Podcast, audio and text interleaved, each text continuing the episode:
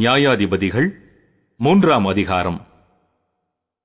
கானான் தேசத்தில் நடந்த சகல யுத்தங்களையும் அறியாதிருந்த இஸ்ரவேலராகிய அனைவரையும் சோதிப்பதற்காகவும், இஸ்ரவேல் புத்திரரின் சந்ததியாரும் அதற்கு முன் யுத்தம் செய்ய அறியாதிருந்தவர்களும் அவைகளை அறியும்படி பழக்குவிப்பதற்காகவும் கர்த்தர் விட்டு வைத்த ஜாதிகள் யார் என்றால், பெலிஸ்தரின் ஐந்து அதிபதிகளும் சகல கானானியரும் சீதோனியரும் பாகால் எர்மோன் துவக்கி ஆமாத்திற்குள் பிரவேசிக்கும் வரைக்கும் லீபனோனின் மலைகளிலே குடியிருக்கிற ஏவியருமே.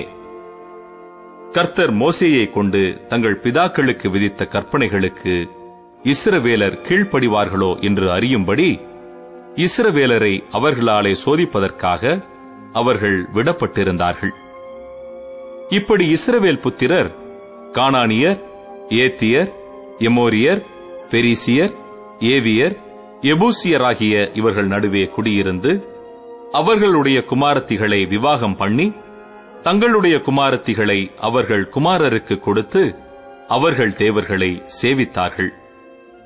இப்படி இஸ்ரவேல் புத்திரர் கர்த்தரின் பார்வைக்கு பொல்லாப்பானதை செய்து தங்கள் தேவனாகிய கர்த்தரை மறந்து பாகால்களையும் தோப்பு விக்கிரகங்களையும் சேவிக்கிறபோது கர்த்தர் இஸ்ரவேலின் மேல் கோபம் மூண்டவராகி அவர்களை மெசபொத்தாமியாவின் ராஜாவாகிய கூசான் ரிஷதாயீமின் கையிலே விற்று போட்டார்.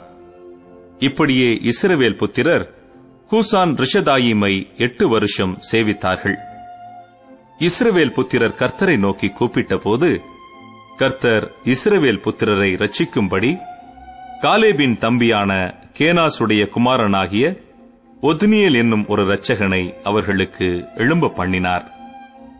அவன் மேல் கர்த்தருடைய ஆவி வந்திருந்ததினால் அவன் இஸ்ரவேலை நியாயம் விசாரித்து யுத்தம் பண்ண புறப்பட்டான். கர்த்தர் மெசபொத்தாமியாவின் ராஜாவாகிய கூசான் ரிஷதாயீமை அவன் கையிலே ஒப்புக் கொடுத்தார். ஆகையால் அவன் கை கூசான் ரிஷதாயீமின் மேல் பலங்கொண்டது. தேசம் நாற்பது வருஷம் அமைதலாயிருந்தது. கேனாசின் குமாரனாகிய ஒத்னியேல் மரணமடைந்தான். இஸ்ரவேல் புத்திரர் மறுபடியும் கர்த்தரின் பார்வைக்கு பொல்லாப்பானதை செய்தார்கள். அவர்கள் கர்த்தரின் பார்வைக்கு பொல்லாப்பானதை செய்தபடியால் கர்த்தர் எக்லோன் என்னும் மோவாபின் ராஜாவை இஸ்ரவேலுக்கு விரோதமாய் பலக்க பண்ணினார். அவன் அம்மோன் புத்திரரையும் அமலேக்கியரையும் கூட்டிக் கொண்டு வந்து இஸ்ரவேலை முறிய அடித்தான். பேரிச்ச மரங்களின் பட்டணத்தையும் பிடித்தான். இப்படியே இஸ்ரவேல் புத்திரர் எக்லோன் என்னும் மோவாபின் ராஜாவை பதினெட்டு வருஷம் சேவித்தார்கள். இஸ்ரவேல் புத்திரர் கர்த்தரை நோக்கி கூப்பிட்ட போது கர்த்தர் அவர்களுக்கு பென்யமீன் கோத்திரத்தானாகிய கேராவின் மகன் ஏகூத் என்னும் இரட்சகனை எழும்ப பண்ணினார். அவன் இடதுகை பழக்கமுள்ளவனாயிருந்தான். அவன் கையிலே இஸ்ரவேல் புத்திரர் மோவாபின் ராஜாவாகிய எக்லோனுக்கு காணிக்கை அனுப்பினார்கள். ஏகூத் இருபுறமும் கருக்கும் ஒரு மூல நீளமுமான ஒரு கத்தியை உண்டு பண்ணி அதை தன் வஸ்திரத்துக்குள்ளே தன் வலதுபுறத்து இடுப்பிலே கட்டிக்கொண்டு காணிக்கையை மோவாபின் ராஜாவாகிய எக்லோனுக்கு செலுத்தினான். எக்லோன் மிகவும் ஸ்தூலித்த மனுஷனாயிருந்தான். அவன் காணிக்கையை செலுத்தி தீர்ந்த பின்பு காணிக்கையை சுமந்து வந்த ஜனங்களை அனுப்பிவிட்டான். அவனோ கில்காலில் உள்ள சிலைகள் இருக்கும் இடத்திலிருந்து திரும்பி வந்து, ராஜாவே, உம்மிடத்தில் சொல்ல வேண்டிய ரகசியமான ஒரு வார்த்தை உண்டு என்றான்.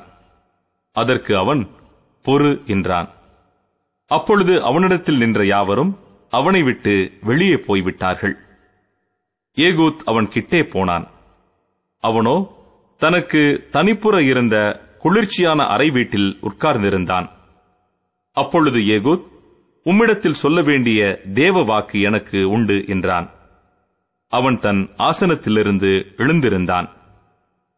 உடனே ஏகூத் தன் இடது கையை நீட்டி தன் வலது புறத்து இடுப்பிலே கட்டியிருந்த கத்தியை உருவி அதை அவன் வயிற்றிற்குள் பாய்ச்சினான். அலகோடே கூட கைப்பிடியும் உள்ளே புகுந்தது. அவனுடைய வயிற்றிற்குள் போன கத்தியை இவன் இழுக்கக்கூடாத படிக்கு நினம் அலகை சுற்றி கொண்டடைத்தது. அது பின்புறத்திலே புறப்பட்டது. ஏகூத் புறப்பட்டு அறை வீட்டின் கதவை சாத்தி பூட்டி போட்டு கொலுக்கூடத்தின் வழியாய் போய்விட்டான். அவன் போன பின்பு ஊழியக்காரர் வந்து பார்த்தார்கள். இதோ, அறை வீட்டின் கதவு பூட்டியிருந்தது. ஆகையால் அவர் அந்த குளிர்ச்சியான அறையிலே மல ஜலாதிக்கிருக்கிறாராக்கும் என்றார்கள். அவர்கள் சலித்து போக மட்டும் காத்திருந்தார்கள். அவன் அறை வீட்டின் கதவை திறக்கவில்லை.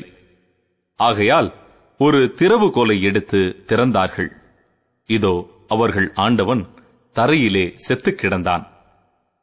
அவர்கள் தாமதித்துக் கொண்டிருந்த போது ஏகூத் ஓடிப்போய் சிலைகளுள்ள இடத்தை கடந்து சேயிராத்தை சேர்ந்து தப்பினான். அங்கே வந்தபோது எப்பிராயீம் மலையில் எக்காளம் ஊதினான். அப்பொழுது இஸ்ரவேல் புத்திரர் அவனோடே கூட மலையிலிருந்து இறங்கினார்கள். அவன் அவர்களுக்கு முன்பாக நடந்து, என்னை பின்தொடர்ந்து வாருங்கள், கர்த்தர் உங்கள் பகைஞராகிய மோவாபியரை உங்கள் கைகளில் ஒப்புக் கொடுத்தார் என்றான். அவர்கள் அவனை பின்தொடர்ந்து போய் மோவாபுக்கு எதிரான யோர்தான் துறைகளை பிடித்து ஒருவனையும் கடந்து போக ஒட்டாமல் அக்காலத்திலே மோவாபியரில் ஏறக்குறைய பதினாயிரம் பேரை வெட்டினார்கள். அவர்கள் எல்லாரும் புஷ்டியுள்ளவர்களும் பராக்கிரமசாலிகளுமாயிருந்தார்கள். அவர்களில் ஒருவனும் தப்பவில்லை. இப்படியே அந்நாளிலே மோவாப் இஸ்ரவேலுடைய கையின் கீழ் தாழ்த்தப்பட்டது. அதனாலே தேசம் எண்பது வருஷம் அமைதலாயிருந்தது. அவனுக்கு பிற்பாடு ஆனாத்தின் குமாரன் சம்கார் எழும்பினான். அவன் பெலிஸ்தரில் அறுநூறு பேரை ஒரு தாற்றுக்கோலால் முறிய அடித்தான். அவனும் இஸ்ரவேலை ரட்சித்தான்.